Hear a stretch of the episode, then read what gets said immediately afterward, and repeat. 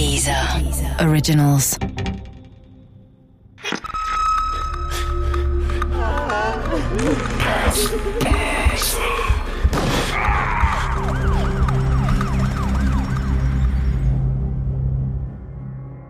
Im Namen des Volkes Teil 2 Vor einer roten Ampel hielt ich an. Weiter! forderte der Dicke aufgeregt und drückte mir den Lauf seiner Pistole fester in den Nacken. Ich fuhr an. Ein Auto, das von rechts kam, rammte uns beinahe. Der Fahrer hatte sich auf das grüne Ampellicht verlassen. Er hupte und zeigte mir wütend einen Vogel. Ich konnte ihn verstehen. Hier rein! schrie der Dicke und zeigte auf eine enge Straße, vor der ein rotes, rundes Verbotsschild mit einem weißen Balken vor einer Einbahnstraße warnte. Ich hatte keine Wahl. Die Pistole in meinem Nacken siegte über die Verkehrsregeln. Mit überhöhter Geschwindigkeit fuhr ich die Einbahnstraße in falscher Richtung. Ein Autofahrer, der uns entgegenkam, ließ das Fernlicht aufblitzen. Ich hielt meinen Mercedes stur auf der Straße. Wenn wir jetzt zusammenstoßen würden, wäre der Albtraum vorbei. Wir näherten uns frontal. Doch gerade noch rechtzeitig lenkte der Fahrer seinen Wagen auf den rettenden Bürgersteig und verhinderte den Zusammenstoß. Mein Kreislauf war kurz vor dem Kollaps. Viel länger hätte ich die Fahrt nicht durchgehalten. Doch dann erreichten wir nach einer gefühlten Ewigkeit endlich die Fliegerstraße. Stopp! befahl der dicke Barsch. Ich trat auf die Bremse. Der Dicke öffnete die Tür, schwang sich aus dem Auto und lief davon. Noch immer spürte ich den Abdruck des Pistolenlaufs in meinem Nacken. Nur langsam fiel die Anspannung von mir ab. Meine beiden Hände waren noch um das Lenkrad verkrampft, als mein Kopf kraftlos nach vorne fiel. Die Hupe dröhnte weit entfernt in meinen Ohren. Erst die Sirenen der eintreffenden Polizeiwagen lösten meine Starre. In welche Richtung der Dicke verschwunden war, wurde ich gefragt. Ich wusste es nicht. Ich stand unter Schock. Der Dicke hatte offenbart, dass meine eiserne Regel nichts wert war. Die Tag-Ellie würde es in Zukunft nicht mehr geben. Mir war klar, dass ich mich nie wieder hinter das Steuer eines Taxis setzen würde. Nicht in der Nacht und nicht am Tag. Von den Polizisten erfuhr ich, dass der Dicke in der Sparkasse rund 54.000 D-Mark geraubt hatte.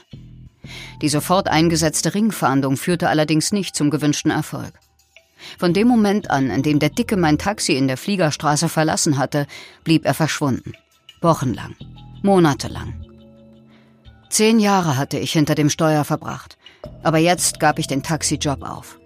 Meine Kollegen konnten mich verstehen, meine Jungs wahrscheinlich auch. Sie konnten hören, wenn ich mich nachts im Schlaf hin und her warf, geschüttelt von den Albträumen um einen dicken Mann, der mir einen Pistolenlauf in den Nacken drückte. Mit der Zeit wurde es besser. Ganz langsam begann die Erinnerung an die Geschehnisse aus dem Dezember 1991 zu verblassen. Ich hatte einen neuen Job bei einem Paketdienst. Wie mit dem Taxi drehte ich wieder meine Runden durch die Nürnberger Innenstadt. Manchmal fehlten mir die früheren Gespräche mit den Fahrgästen. Die Pakete und Kartons im Laderaum des Transporters schwiegen hartnäckig. Dafür ging keine Gefahr von ihnen aus. Doch dann kam der 20. April 1992, der alles wieder aufwühlte. Knapp fünf Monate nach dem Banküberfall wurde mein korpulenter Fahrgast in der ZDF-Sendung Aktenzeichen XY zum Thema gemacht. Die Überwachungskamera in der Stadtsparkasse hatte zwei grobkörnige Schwarz-Weiß-Bilder von dem dicken Bankräuber geknipst, die nun im Fernsehen präsentiert wurden. Der breitkrempige Hut und die überdimensionierte Brille waren gut zu erkennen, aber das Gesicht war nur undeutlich zu sehen. Sofort kamen die Erinnerungen wieder hoch. Der Pistolenlauf in meinem Nacken, die knappen Befehle des Dicken, die Horrorfahrt durch die Nürnberger City. Ich hatte meine Zweifel, dass die grobkörnigen, unscharfen Bilder tatsächlich zu einem Fahndungserfolg führen würden. Doch ich sollte mich täuschen. Ein Kriminalbeamter aus Schweinfurt glaubte anhand der Fotos einen Kleinkriminellen aus einem Dorf bei Würzburg wiederzuerkennen. Mehrfach klingelten daraufhin Streifenpolizisten an der Wohnungstür des Verdächtigen. Doch der Mann namens Ronald Bergkamp war nicht zu Hause. Als Chef einer Drückerkolonne reiste er durch den gerade wiedervereinten Osten der Republik, um den neuen Bundesbürgern Abonnements für bunte Boulevardmagazine aufzuschwatzen. Als er von seiner Reise zurückkehrte, berichtete ihm ein Nachbar, dass sich die Polizei für ihn interessierte. Bergkamp tat, was ein braver Bürger in so einer Situation tun sollte. Er rief bei der Polizei an und fragte, was er für sie tun könne. Später gab es über den Fall sogar einen Dokumentarfilm. Ich habe deshalb den mehrfach ausgezeichneten Filmemacher Valentin Thurn kontaktiert, der den schwergewichtigen Verdächtigen mit der Kamera begleitet hat. Ich wollte einfach mehr wissen über diesen Mann, der möglicherweise mal mein Fahrgast gewesen war. Der war stigmatisiert seit Geburt, weil er in einem fränkischen Dorf aufgewachsen ist als Bastard, wie sie gesagt haben. Die Mutter hatte sich mit einem amerikanischen Soldaten eingelassen und das war so ein Stigma, dass er da schon drunter gelitten hat. Also war ein eher kleinbürgerliches Milieu. In dem Telefonat mit der Polizei wurde Ronald Bergkamp eröffnet, dass er sich umgehend bei der nächsten Polizeidienststelle einfinden sollte, da man einige Fragen im Zusammenhang mit einem Banküberfall an ihn hätte. Der 34-jährige Ronald Bergkamp war kein unbeschriebenes Blatt. Das erste Mal war er im Mai 1980 mit dem Gesetz in Konflikt geraten. Das Amtsgericht in Würzburg verurteilte ihn wegen Diebstahls in Tateinheit mit Fahren ohne Fahrerlaubnis zu zwei Jahren auf Bewährung. Doch dabei blieb es nicht. Betrug und Erpressung folgten. Bergkamp musste für ein paar Monate in den Knast, kam wieder raus, handelte mit Drogen und fuhr wieder ein. Kein dicker Fisch, wie auch der Filmemacher Valentin Thurn feststellte. Das Problem war tatsächlich, dass Ronald eine ja, eine kleinkriminelle Karriere hinter sich hatte. Nichts Großes, keine Gewalt, keine Waffen, also wirklich nur kleine Diebstähle. Aber er war eben schon aktenkundig geworden. Der Sparkassenraub in Nürnberg war eigentlich eine Nummer zu groß für Bergkamp. Aber vielleicht wollte er endlich auf einen Schlag ans große Geld.